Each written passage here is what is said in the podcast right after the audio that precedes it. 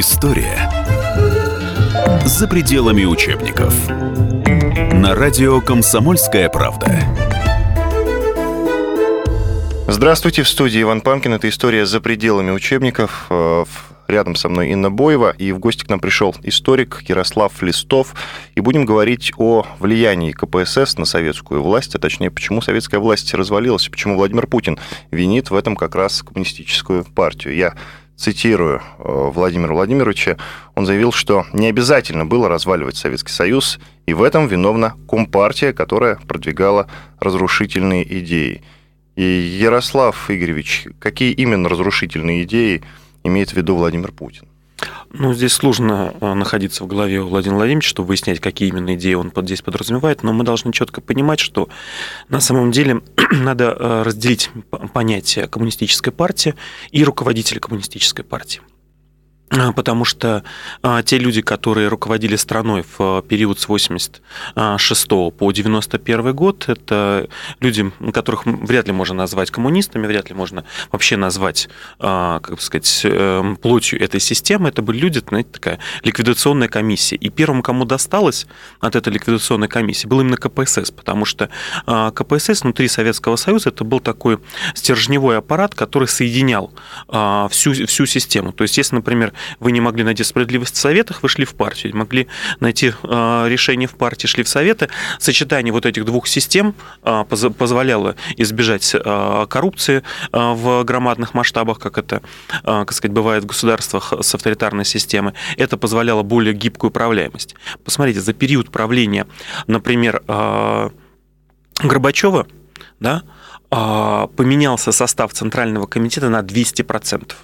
То есть это те люди, которые руководили страной, это люди, которые первые секретари, это руководители республик, это э, областей, краев и так далее. Все они входили в Центральный комитет. Их всех поменяли. Представьте себе, что за пять лет происходит полная смена государственного управления. Естественно, что пришли люди, мягко говоря, некомпетентные, не разбиравшиеся в системе. КПСС пыталась э, этому, этому противостоять, но она оказалась заложником собственной системы и подчиненности э, первому, первому секретарю. А можно тогда сказать, что вот тот э, кризис КПСС, ну, который начался там в 90-е, да, по-моему, год, связан как раз не с тем, что там внутри кризис назрел, а вот с этими внешними факторами, ну, вот в частности, э, сокращениями, перетурбациями и прочим? Ну, без, безусловно. Дело в том, что на э, приход к власти Горбачева КПСС была абсолютно жизнеспособная, э, системная, системная организация, в которой, естественно, как в любой организации, есть определенные э, недостатки, но она вполне могла функционировать дальше, как и Советский Союз. Но именно та хаотичная политика, которую а, вел в кадровом вопросе а, Горбачев, а, та целенаправленная политика по разрушению экономики Советского Союза, которую проводил Горбачев, Яковлев, Ельцин и, и, же, и же с ними, она и привела к полному распаду СССР. Посмотрите, простая вещь. Вроде бы хорошая инициатива там, да, с отмены с введением сухого закона но он был сделан так варварски, так э, по-идиотски, что государственный бюджет потерял почти 10% а, как сказать, своего наполнения. Это в период падения цен на нефть и так далее. То есть как иначе, как, э, скажем... Еще и все виноградники по стране да, были вырублены. виноградники вырублены. Ну, смотрите, например, а, как создавался искусственный дефицит уже во времена Горбачева. Все, например, помнят, что а, пропали сигареты. Как, почему вдруг пропали сигареты? Потому что решением Михаила Сергеевича Горбачева в нарушении, скажем так, рекомендаций Госплана 19 из 20 фабрик были поставлены на переоснащение. Итак, так во многих отраслях как а, сказать, и в сельском хозяйстве, везде. А, поэтому здесь, когда мы говорим а, об этом, например, э, вот о союзном договоре, о том, о чем говорил Владимир Владимирович, обвиняя, правда, Владимира Ильича Ленина, да, это о том, что республики имели право выхода. Но ведь а, до 1988 а, года вообще никто об этом никогда не разговаривал. Право было... Но зато было... потом практически в течение двух лет, одна так, за другой, так прямо кто, тенденцией стала так объявлять кто суверенитет. Их, а, как сказать, это самое интересное, что первым, кто заговорил о ликвидации Советского Союза, оказался Александр Яковлев. Он прямо в интервью, кстати, «Комсомольской правде», в 1988 году заявил, что новый союзный договор предусматривает полный экономический суверенитет республик, краев и областей областей. То есть даже не, нет, то есть он выходил к тому, что Советский Союз по новому союзному договору, который разрабатывал а, Яковлев, Бурбулис а, и компани, а, вместо Советского Союза должно было быть конгломерат более 50 государств Каждый из них имел даже вплоть до того, что имел право собственной валюты. И когда это начали говорить в центре, вот эти вот люди, а, естественно, это подхватили националисты в э, регионах. В 1989 году проходит пленум по национальной политике КПСС.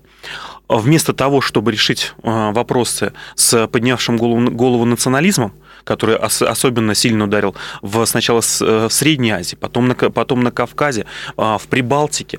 Вместо этого э, начали говорить о том, что нужно дать больше свободу республикам, перевести их на хозрасчет и самофинансирование. То есть, по сути дела, ликвидация государственного бюджета СССР. Естественно, что понимающие люди в, КП, в КПСС пытались этому, этому противостоять. А первым подняла голос Сажива Малатова, которая на съезде народных депутатов выразила вотум недоверия Горбачеву.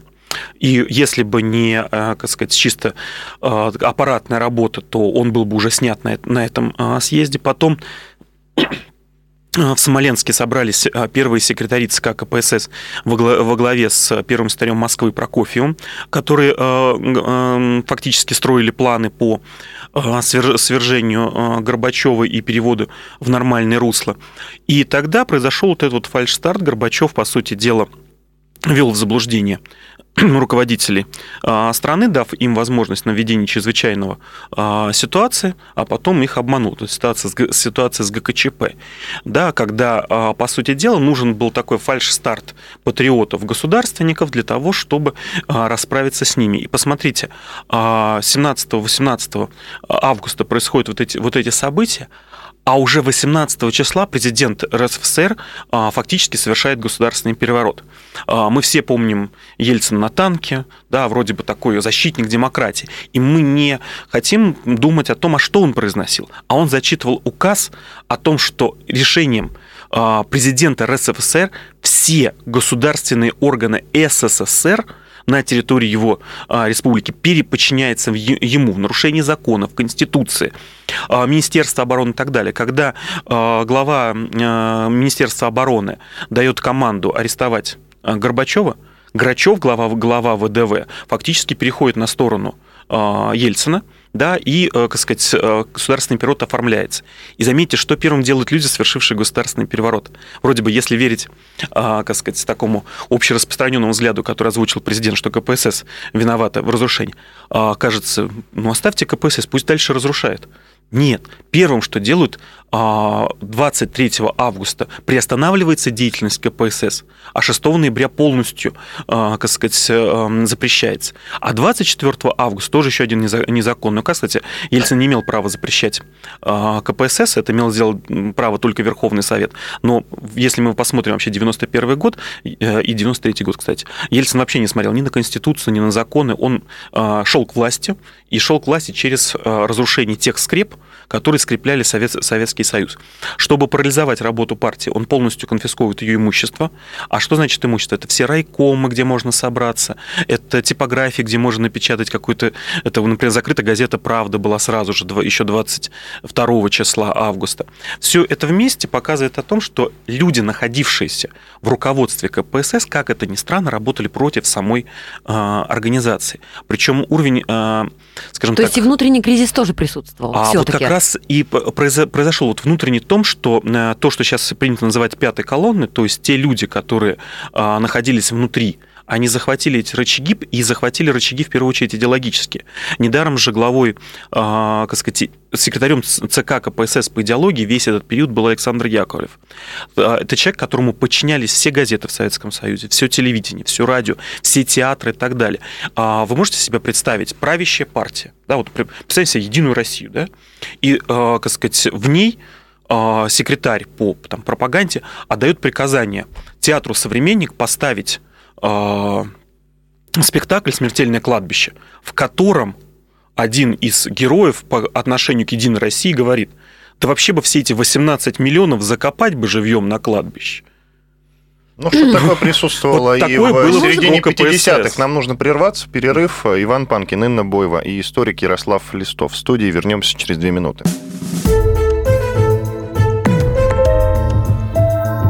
История за пределами учебников.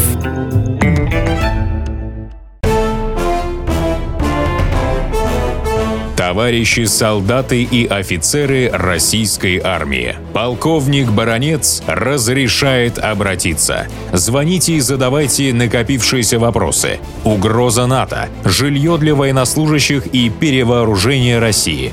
Обо всем этом Виктор Баранец знает лучше других. Программу «Военный ревю» слушайте по будням с 5 вечера по московскому времени.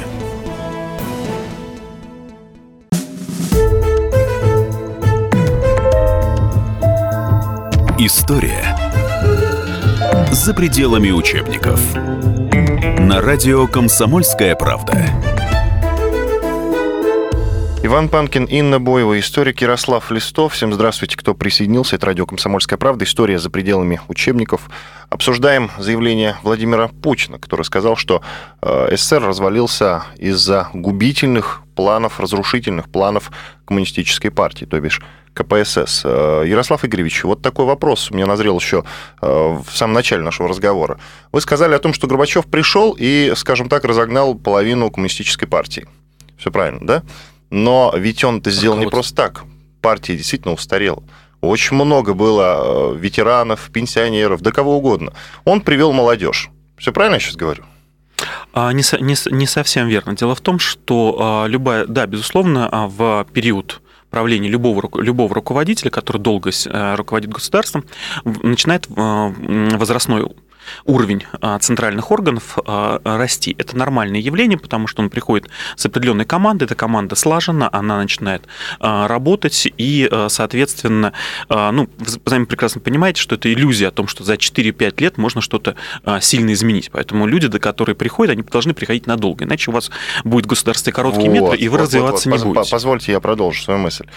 Смотрите, он пришел, команду надо менять, потому что это 80-е годы, это уже старый Брежнев, это Черненко такой же старый и беспомощный, это Андропов такой же старый и беспомощный. И я по себе представляю, какая там была команда. Понятно, что надо было менять всех, иначе КПСС представлял себя еще более губительную машину, не так ли? А можно я тогда продолжу вопрос Ивана? И каким, каким образом КПСС, которая была таким монстром, да, монополистом абсолютным в стране в партийном плане, допустила вот после Андропова, Брежнева, Черненко приход таких людей, как Горбачев в партию по их появлению? Нет, а Горбачев протолкнул вот. Брежнев а, в нет, свое время. А, здесь вы не правы. А, поэтому буду от, от, отвечать по частям. Во-первых, а, никакого а, сильно возрастного, возрастной проблемы в КПСС не стояло. Если вы посмотрите на состав Центрального комитета при Брежневе, там люди, достигшего пенсионного возраста, составляли из, вот если взять органы ЦК, ц, как сказать, Политбюро, Центральный комитет партийно, партийного контроля и Президиум Верховного Совета, это в общей сложности почти 500 человек, только 112 из них достигли пенсионного возраста. Вопрос заключается как раз в том, что любая организация – это сочетание а, молодости, да, должно быть, и опыта. и опыта. Если вы выбиваете опыт, оставляете одну молодость, у вас начинает а, нести, как называется, по кочкам и, раз, и разваливаться любая Горбачев система. в конце 80-х был именно таким. А, Горбачев был, был молодой, но, как сказать, насчет опытности здесь, как сказать, вопрос. Он был опытный аппаратчик. А вспомните, какую карьеру он сделал вот, Он сделал очень, очень стремительную карьеру, и в первую очередь благодаря благодаря, а, скажем так, определенным плюсом, умением работать а, в аппарате. И плюс ко всему он, он был таким, знаете, человеком а, иного поколения, который работал на Советский Союз, уже тоже входил в понятие информационное общество. Вот он умел себя подать больше, чем другие. Люди, э, основные люди работали, он любил делать презентации. Он мог э, взять, сделать завод, который еще не работал, но презентовать его на весь Советский Союз так, что как будто он, он сделал ноу-хау. Вот на этом он, по сути дела, и э, вылез на вот это вот э, умение создать себя. Второй очень важный момент – это мы забываем, что во главе государства после Брежнева был не Горбачев, а был такой человек Юрий Владимирович Андропов. Нет, ну я сказал Черненко, Андропов. Юрий Владимирович Андропов это, это человек, который дал по сути дела, путевку всем тем людям, которые э, в той или иной степени э, развалили Совет, Советский Союз. По-моему, Андропов а, все-таки среди... представил Горбачева Совершенно, Брежневу. совершенно Брежнев. верно. А Брежнев уже пустил а, Горбачева в Москву. Он его пустил в Москву, но, э, понимаете, одно дело от, как сказать, есть разный уровень у любого человека. Да? Есть уровень, когда там, человек достигает уровень президента, и это его уровень. Есть человек, который достигает уровня там, какого-нибудь зав сектором, и выше ему уже не подняться, потому что его уровень, если его выносят вдруг в силу каких-то причин выше, он показывает свое несоответствие. Вот Горбачев показал свое несоответствие во главе государства, потому что считал, что мы можно руководить по телевизору и полностью переложил всю кадровую работу и ответственность на а, других людей, которые, скажем так, мягко говорили. Здесь вопрос немножко в другом. А, вы учитываете, что в любой системе закрытой, вот в этом особенность была КПСС, закрытая система, происходит постоянная борьба за власть. И э, Юрий Владимирович Андропов, пришедший к власти а, из определенных органов, ну, сами понимаете, кого. И при либо определенных нужно, обстоятельствах. И при определенных обстоятельствах. Он должен либо везде был вас позлать своих КГБшников, что а, партийная номенклатура бы просто не поняла, а, либо же искать тех людей, которые будут от, от него зависимы. И помимо хороших людей, которые были благодарны ему карьеры и так далее, появлялись те люди, на которых у Юрия Владимировича был компромат. Среди них был и Михаил Сергеевич Горбачев. Но Юрий Владимирович помер, сейф почистили, компромат выкинули, а люди на постах остались. Эти люди были набраны, и, к сожалению, они оказались а, во главе системы. Теперь то, что вы говорите, как же система допустила. Действительно, вот эта вот а, иллюзия, да, а, сказать, десятилетия пышных похорон, она создала иллюзию, в первую очередь, внутри собственной системы о том, что необходимо омоложение. И люди уже требовали не скажем так, э, неопытного человека, не умеющего руководить, а просто помоложе, потому что вот э, рассчитывали на что-то больше. Плюс ко всему, аппаратно очень интересно была сделана система, как провели Горбачева к власти. Ведь, по сути дела, основные его конкуренты в Политбюро были отстранены от участия в выборах. Например, Петра Романова просто не пригла...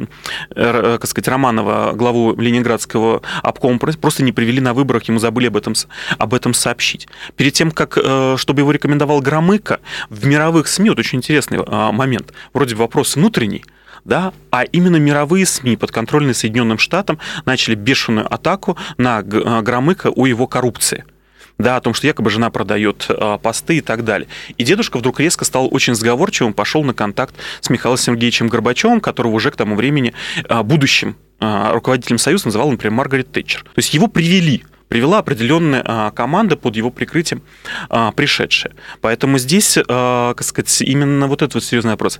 И, к сожалению, период длительного правления Брежнева, в нем есть, пожалуй, только один минус. Это в том, что вся правящая элита расслабилась, и перестала видеть в том или ином пришедшем противника системы. Она считала, что все кто там перемещаются внутри, вверх-вниз, это просто люди, борющиеся за карьерами. И на тот момент, когда система начала понимать, что этот человек идеологически чуждый, она уже не могла иметь тех инструментов для того, чтобы противостоять. То есть сами выбросили рычаги, Сами, по сути. да, по сути дела, отказались от тех... Силовые ведомства не просто так называются силовыми, это сила. И если государство их не использует, оно разваливается. И вот здесь вот как раз произошел вот этот момент, что вот это вот добренький взгляд на историю, да, а, что все может сам, сам по себе народ сам решит. Это, знаете, вот иллюзия есть, да, там не Сталин победил, а народ победил. Победил народ, руководимый а, главнокомандующим. Без руководства никто никогда ничего не сделает. Невозможно, а, как сказать, это сделать, да. То есть, самое, как можно сказать, мы сейчас противостоим Западу вне, вне Путина. Да не можем мы этого сделать, потому что есть глава государства, и он задает определенное направление. Хотим мы этого, не хотим. Причем ощущение, что не система. просто руководство, а руководство с применением превентивных мер. Совершенно верно. Человек, человек, который обладает гораздо больше информации. Вот яркий пример вам двух президентов. Александр Лукашенко и Янукович, сбежавший. Да? А, Александр Лукашенко, как только. Э, вот эта вот э, Шушера поднялась под президентский дворец, тут жестко же навел порядок. Жестко навел порядок, да. И э, Янукович, который либеральничал, либеральничал, закончилось это фашистским мятежом а, на территории. Тем более, такие примеры даже в Советском Союзе уже были. А, возьмите, вот не скоро будет Расстрел юбилей. в 56, 56 -го года, это не совсем не то, я сейчас говорю о целенаправленном мятеже. 56 год Венгрия либеральный Имра Нать, по сути дела, э, первый Горбачев, который начал заигрывать с Западом, который повелся на вот эти все обещания и так далее, привел к тому, что хартисты, это фашисты. Дело в том, что в Венгрии фашистский режим просуществовал дольше, чем даже в фашистской Германии. Он с 19 по 45 а, просидел адмирал Хорти, первый фашист в Европе. Так вот, все вот эти вот а, фашисты под видом вот этой демократизации, а, как сказать, начали убивать людей на улицах, и только вмешательство Советского Союза, который ввел войска, остановило массовую резню да, опыт уже был. что нужно его а, использовать. И Брежнев, кстати, при всем своем либерализме, когда такая же ситуация возникла в Чехословакии, принял а, превентивные меры, а, тем самым лишив возможности, там, ну, несколько человек а, И наши танки до сих пор там помнят все очень хорошо. А, но это, это другой вопрос. Это как раз, опять же, вопрос, как мы а, делаем историю. Вот здесь вот очень примечательный вопрос, как, например, внутри Советского Союза начали разваливать а, Союз. Ведь очень важный фактор. А, то, что мы говорим, вот, например, возьмите Крым. Да, мы с вами все прекрасно знаем, что крымчане вошли в состав э, Советского Союза, в состав Российской Федерации, потому что они так проголосовали на референдуме. А представьте ситуацию, что проходит э, 40 лет, какой-то новый Горбачев э, приходит у власти, и очередной Яковлев начинает рассказывать, вы знаете, на самом деле э, Путин встретился с Меркель, и был подписан какой-то договор, по которому Меркель сказал, да забирайте Крым себе. И дальше всем начинают рассказывать о том, что все это произошло только благодаря вот этому договору. А я почему не, не просто так говорю? Потому что все союзные республики прибалтийские вошли в состав Советского Союза на референдумах, где почти 70%... То на, есть добровольно? Добровольно. А почему тогда возник потом а вот национальный это уже вопрос? вопрос, который да. ты задашь в следующей Хорошо. части нашей программы. Иван Панкин, Инна Боева и историк Ярослав Листов. Мы говорим, точнее, обсуждаем заявление Владимира Путина о том, что КПСС развалила Советский Союз. Вернемся через несколько минут.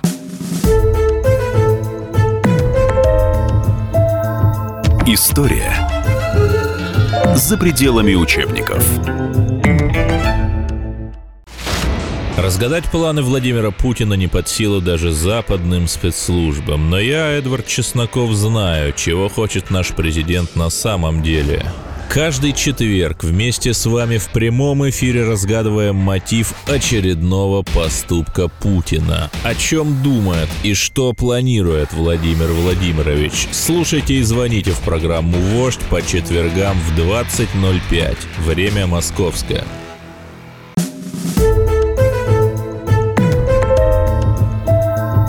История за пределами учебников на радио «Комсомольская правда». Возвращаемся к разговору о том, что КПСС, оказывается, развалил Советский Союз. Я без иронии говорю, оказывается. На самом деле, серьезное обсуждение достаточно. В студии Иван Панкин, моя коллега Инна Боева и историк Ярослав Листов. Вот, кстати, я нисколько не сомневаюсь в том, что в заявлении Владимира Владимировича а, Просто не понимаю, как, как именно а, этот момент произошел? Как именно, вот какие именно планы? О планах-то вы пока ничего не рассказали все-таки. А, вот разрушительные планы, хотя по пунктам можете их вот перечислить? Давайте вот еще раз я просто возвращаюсь к тому, что мы, а, что мы начали. Все-таки а, есть КПСС, есть ее руководитель. В данном, в данном случае, если мы говорим о КПСС, то мы должны говорить и о таком случае, если говорим о, о виновности всей организации, то и виновности Владимира Владимировича Путина, который был членом КПСС.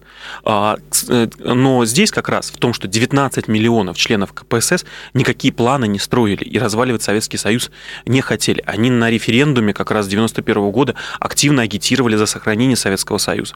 А вот то, что было в верхушке, захватившей власть КПСС, это совершенно, совершенно другой вопрос. И то, что именно используя влияние и возможности КПСС, эта верхушка готовила этот развал, мы это видим. Вот э, э, до того, как мы ушли на перерыв, э, и начал говорить по поводу Прибалтики.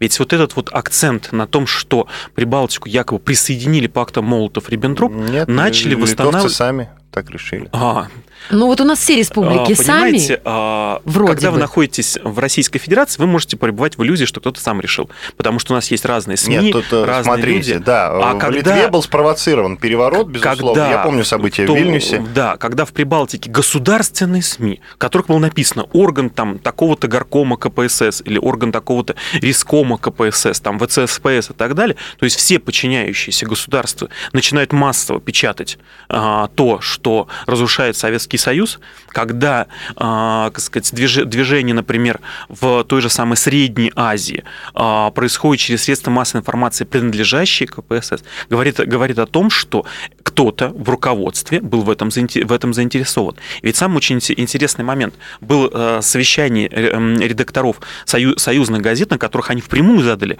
Яковлеву вопрос – кто проводит эту политику, почему вдруг в наших СМИ запрещается, например, а, говорить о дружбе народов и так далее, вскрывать какие-то ложные факты противостояния а, национальности, в то время как постоянно появляется а, вот эта вот вброшенная информация. Александр Яковлев сказал, что вы не разбираетесь в национальном вопросе, оставьте это руководству. Поэтому здесь, с одной стороны, Владимир Владимирович, конечно, прав, если он имеет в виду Ельцина, Горбачевых и так далее, и абсолютно не прав, если он имеет в виду КПСС как всю 19-миллионную организацию, включая, которая стали он, Неверов, масса членов Единой России, нынешних э, руководителей и так далее. Поэтому здесь очень тонкий, тонкий момент. Он, конечно, это высказал, и высказывает он это по понятным причинам. Если бы КПСС прекратила свое существование вот, в идеологическом плане полностью в 93 году, 91 году. Но в 93 году Конституционный суд восстановил Компартию, поэтому она присутствует в нашем нынешнем политическом поле. Поэтому, когда мы отсылаем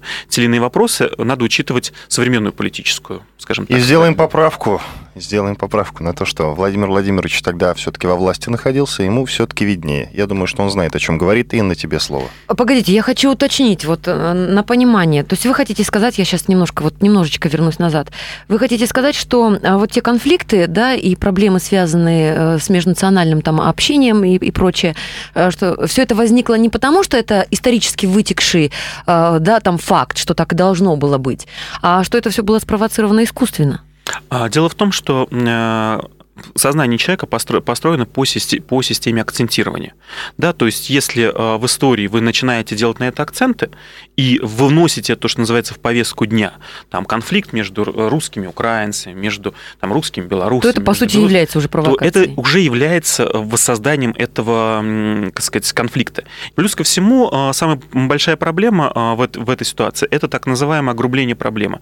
Когда вы не говорите более сложно, да, например, взять ту же самую Украину. Ведь она же формировалась очень сложно. Это длительный процесс, это надо вообще посвящать отдельную, отдельную передачу, рассказать, как. Ну, можете взять и запустить. Ах, вот Ленин создал Украину. Он там им отдал, э, как сказать, Юго-Восток и так далее. Это все э, попытка просто переложить ответственность, не желание углубляться в проблему и решать ее, а создавать исключительно, скажем так, конфликты очередные. А вот тогда ответьте мне на такой вопрос. Как вы относитесь к мнению, это вот прямо вдогонку за тем, что вы только что сказали, что КПСС там подвергалась периодически и до сих пор, и вот если говорить о заявлении Владимира Владимировича Путина, нападкам только лишь по той причине, что альтернативы КПСС не было в стране. Это была не просто правящая партия, это, был, это была единственная вообще партия, и поэтому вот если бы была какая-то альтернатива, хотя бы какая-то оппозиционная или не очень оппозиционная партия на тот момент, то обязательно сделали бы крайне ее а не КПСС. А, дело в том, что структура, возникшая в Советском Союзе, даже не предполагала а, многопартийности. Мы сейчас с вами смотрим на ситуацию, когда партии а, конкурируют, собираются, но есть некая государственная машина, которая идет своим ходом. Дело в том, что в Советском Союзе КПСС и была государственной машиной. И попытки ее конкурировать, и попытки ее... Ведь на самом деле, ну что мы с чем, с чем мы сейчас сталкиваемся? С очень простой, скажем так, моделью. Почему обвиняют, обвиняют КПСС? Потому что КПСС орган идеологический.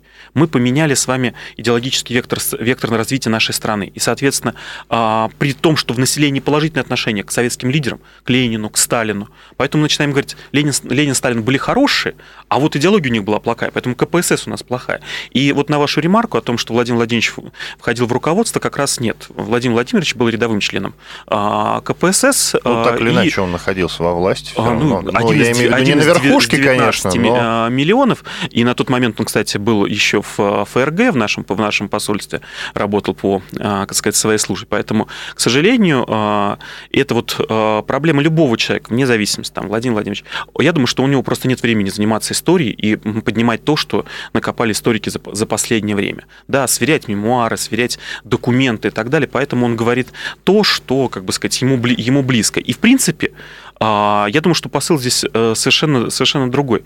Не в плане обвинить КПСС как таковую, а говорить о том, что да, руководство страны несет ответственность за то, что с страной а, происходит. И это, эм, э, как сказать, э, обвинение было брошено в первую очередь членам КПСС Кравчуку, члену КПСС Шевшкевичу, члену КПСС а, Ельцину. Это тем людям, которые и развалили Советский Союз. И действительно, когда Путин говорит, что не было необходимости, разве он здесь абсолютно прав. Необходимости не было. Но эти люди делили власть и разваливали страну не ради того, чтобы, э, как сказать, э, там каких-то идей и так далее, а просто чтобы оторвать ту вотчину, в которой будут править лично они. Я не знаю, насколько по адресу будет этот вот э, короткий вопрос, но как на ваш взгляд, взгляд историка, вот эти обвинения, постоянное копание в прошлом, причем с поиском именно виноватых, да, в чем-то, оно насколько целесообразно и насколько делаются выводы и учитывается вот этот опыт, или мы вот как-то вообще далеки от этого?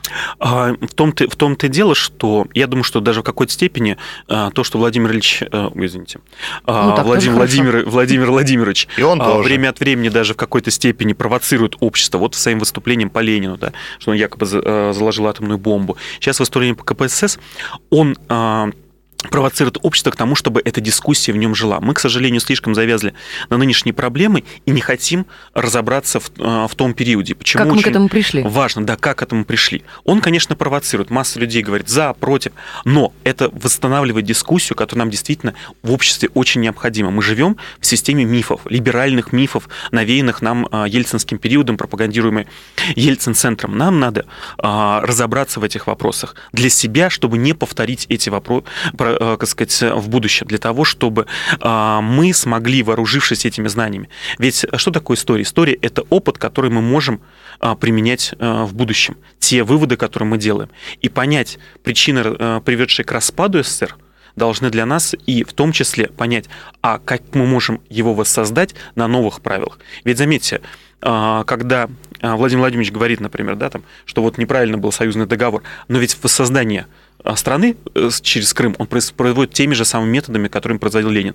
То есть Крым не стал областью, он стал э, республикой, да, автономной в со- в составе России, так же, как входили республики союзного государства. То есть а, как раз вот эта вот живая дискуссия позволяет нам понять и прийти к тем выводам, которые нам необходимы в нашей нынешней жизни. У меня вопрос. Э, Смотрите, мы заговорили про однопартийность, э, но ведь э, еще Сталин уже к концу своих дней хотел многопартийности, и потом Берия за эти небольшие там 100 с лишним дней власти тоже хотел э, немножечко демократии ввести в советский строй. Так почему Мгм. так и не удалось? Мне вот всегда очень хочется найти, найти того человека, которому Иосиф Виссарионович на ушко шепнул о том, что он хочет ввести многопартийность. А, Я занимаюсь этим уже, уже, уже очень давно, это миф 90-х годов, в том, что Сталин чего-то там хотел. А, Ни документы, ни, а, как сказать, ничего этого не подтверждает. Сталин прекрасно понимал, что такое КПСС.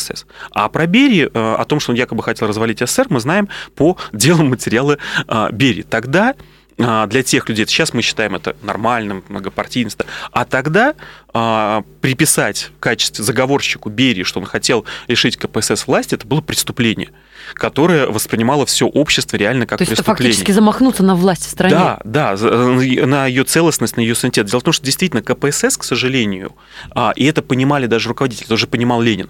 А, Он очень сказал хо- хорошую, фразу, если верить воспоминаниям, я всегда воспоминаниям а, с, определенной осторожностью отношусь, кто кому сказал, особенно когда они пишутся после смерти того, кто это сказал. Но он сказал фразу, когда произошел лево-эсеровский мятеж, он, ска- он, он сказал, эсеры убили а, в, совет- в советской России многопартийность. Потому что, а, по сути дела, а, вот эта вот система многопартийности, которую выстраивал Ленин после прихода к власти, она была разрушена тем, что входящую в коалицию партия а, провела мятеж, и партия была вынуждена забрать на себя всю, а, как сказать, структуру, всю полноту власти. И в условиях системы мобилизации, мобилизационной экономики, когда мы от Первой мировой стремительно шли ко Второй, и это все понимали, Сталин уже в, уже в 29-м говорил о том, что Европа стремительно фашизи- фашизируется, и а, мировая война не за горами. В 29-м уже предрекал новую войну, поэтому структура была выстроена так. Вот то, что в 70-е, 80-е годы не смогли, или не, даже не, не осознали этого вопроса, что необходимо реформировать систему, здесь, безусловно, э, ошибки. Хотя, с другой стороны, нам всегда проще, э, как сказать, говорить о прошлом с таким вот, они там не смогли, они не сумели. Надо жить в тот период, надо жить э, в то время, чтобы понимать, насколько это возможно. Пока, к сожалению, мы видим, что развал как раз КПСС и привел к развалу Советского Союза. Посмотрите, ликвидаторы сначала убили КПСС, и только потом развалили Советский Союз. Иван Панкин, Инна Боева, а также историк Ярослав Листов о том, какое влияние на развал Советского Союза оказала партия КПСС. Вернемся через несколько минут.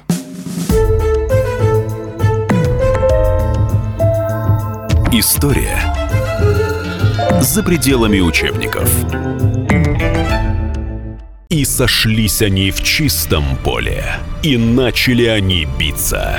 Каждый за свою правду. И не было в той битве ни правых, ни виноватых. Звон стали.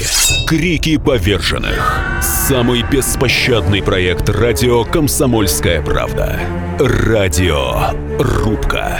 Столкновение взглядов, убеждений и принципов. У гостей в студии всегда полярные мнения. Слушатели участвуют и голосуют. Нам есть о чем поспорить. Остро, жестко, жестоко. Программу «Радио Рубка» слушайте на радио «Комсомольская правда». Каждую среду в 18.05 по московскому времени.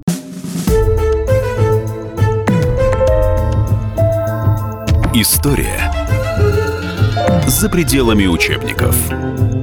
На радио «Комсомольская правда». Финальная часть разговора о вине Совет партии КПСС в развале Советского Союза в студии Иван Панкин, Инна Боева и историк Ярослав Листов. Я напомню, э, почему мы начали об этом говорить. Потому что Владимир Путин об этом сказал. Э, я цитирую, он сказал, что э, Советский Союз разваливать было не обязательно, а виной всему партия КПСС, у которой были слишком уж разрушительные планы. Ну, по частям эти планы мы разбираем, и на тебе слово. Я хочу задать вопрос, ну, практически обывательского уровня, да? А, Коммунистическая партия Советского Союза, КПСС, сейчас коммунисты все равно остались. Сейчас они в очередной раз переживают кризис ну, прямо вот ощущение, что э, либо их специально опять сознательно дискриминируют, либо они настолько все, всем надоели уже вот со своими там выступлениями, вот этими микро-мини-акциями э, с размахиванием э, красными флагами, да, вот этим сбором, простите, пенсионеров там в некоторых там местах, каких-то памятных для таких уже старых представителей еще когда-то КПСС.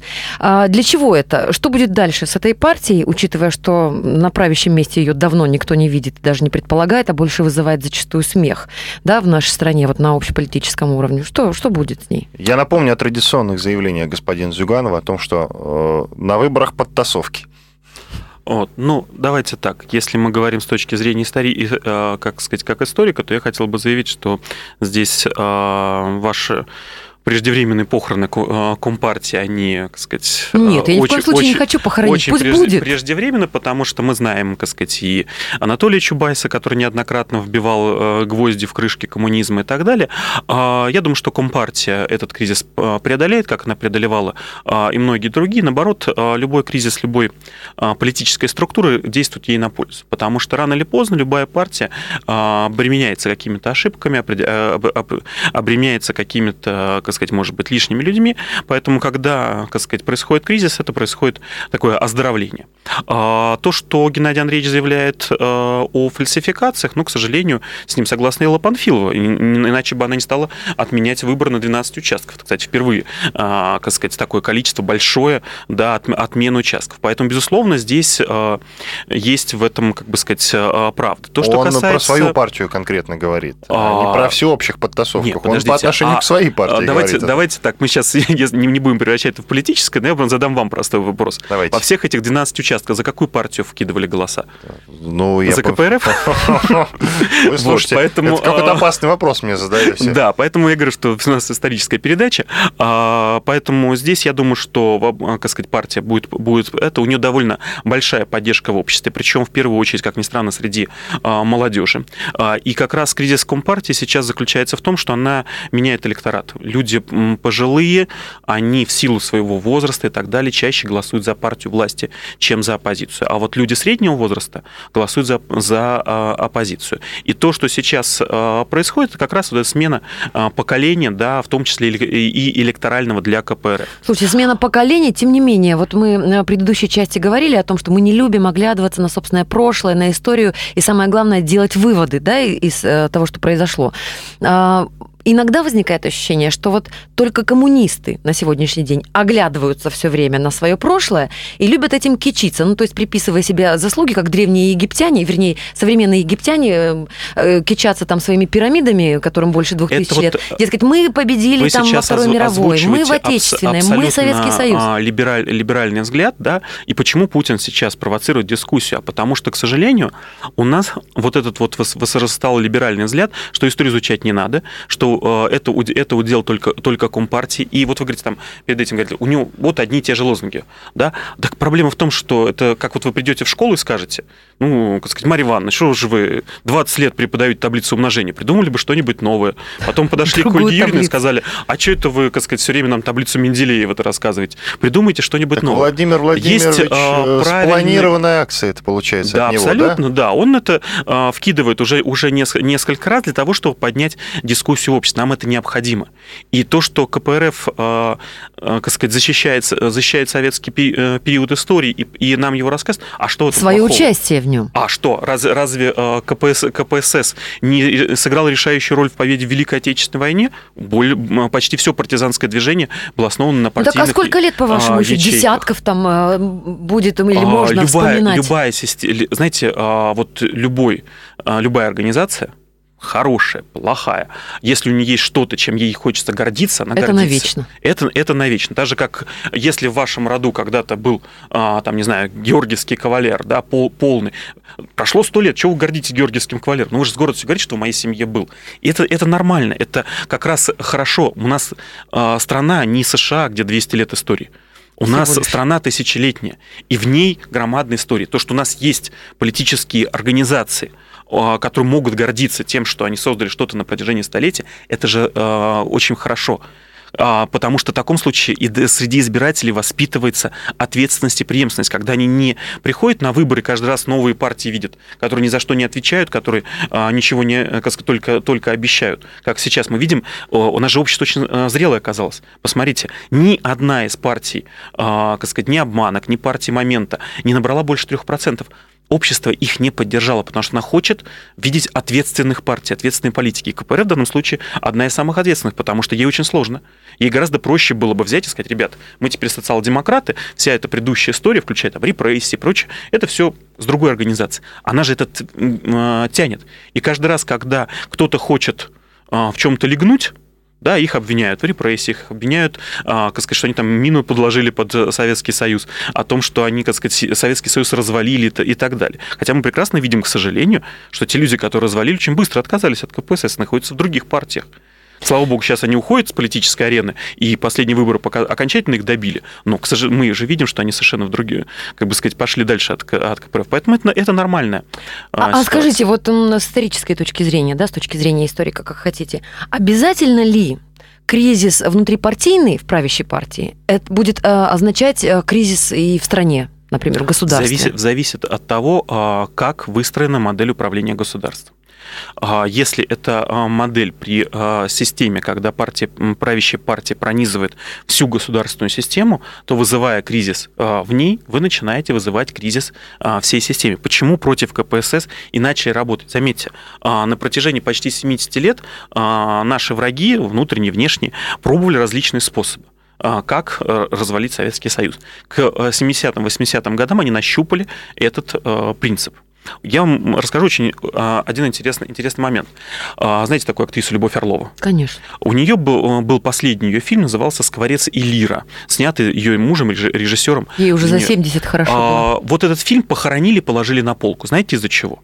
Из-за того, что в нем один из героев представляющий, скажем так, зарубежные круги, объясняет, как будут разваливать Советский, Советский Союз. Он говорит, мы внедрим... То есть практически давай алгоритм. Давай алгоритм. Он говорит, мы начнем а, играть на потребительстве, шмоточничестве с молодых скам... а, скамьи. Мы будем вводить диссидентов, а, так сказать, и а, желающих а, получить богатство материальное, начиная с институтов, помогая им продвигаться на всех а, постах. И когда они станут во главе государства, даже не давая себе в этом отчета, они развалят страну. Это 75-й год фильм.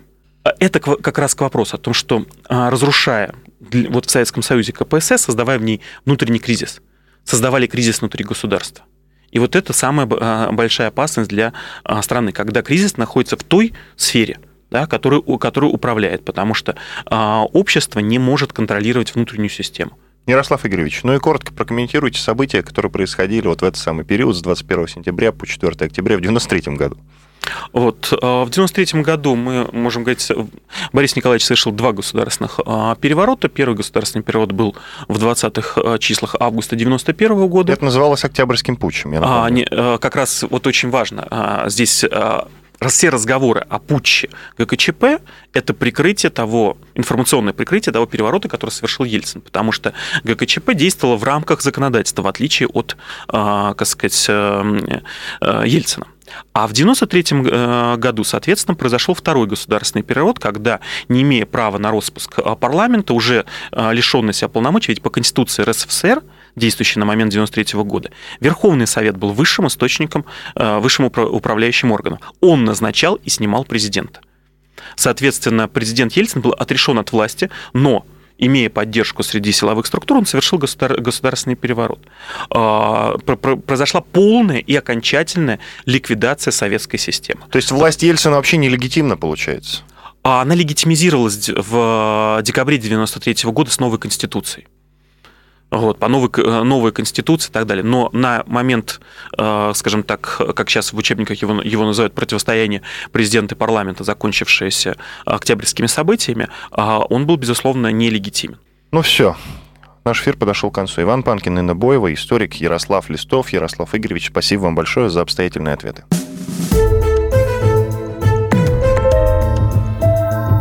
История за пределами учебников. Каждую субботу с 16 до 17 часов на радиостанции «Комсомольская правда» я, Леонид Альшанский, почетный адвокат России, веду передачу «Народный адвокат» и отвечаю на ваши вопросы по проблемам административного права, ГАИ, таможенник, пограничник, гражданского права, дачной амнистии, земельных отношений, обманы страховых компаний. Обо всем этом вы услышите в наших передачах каждую субботу с 16 до 17 часов.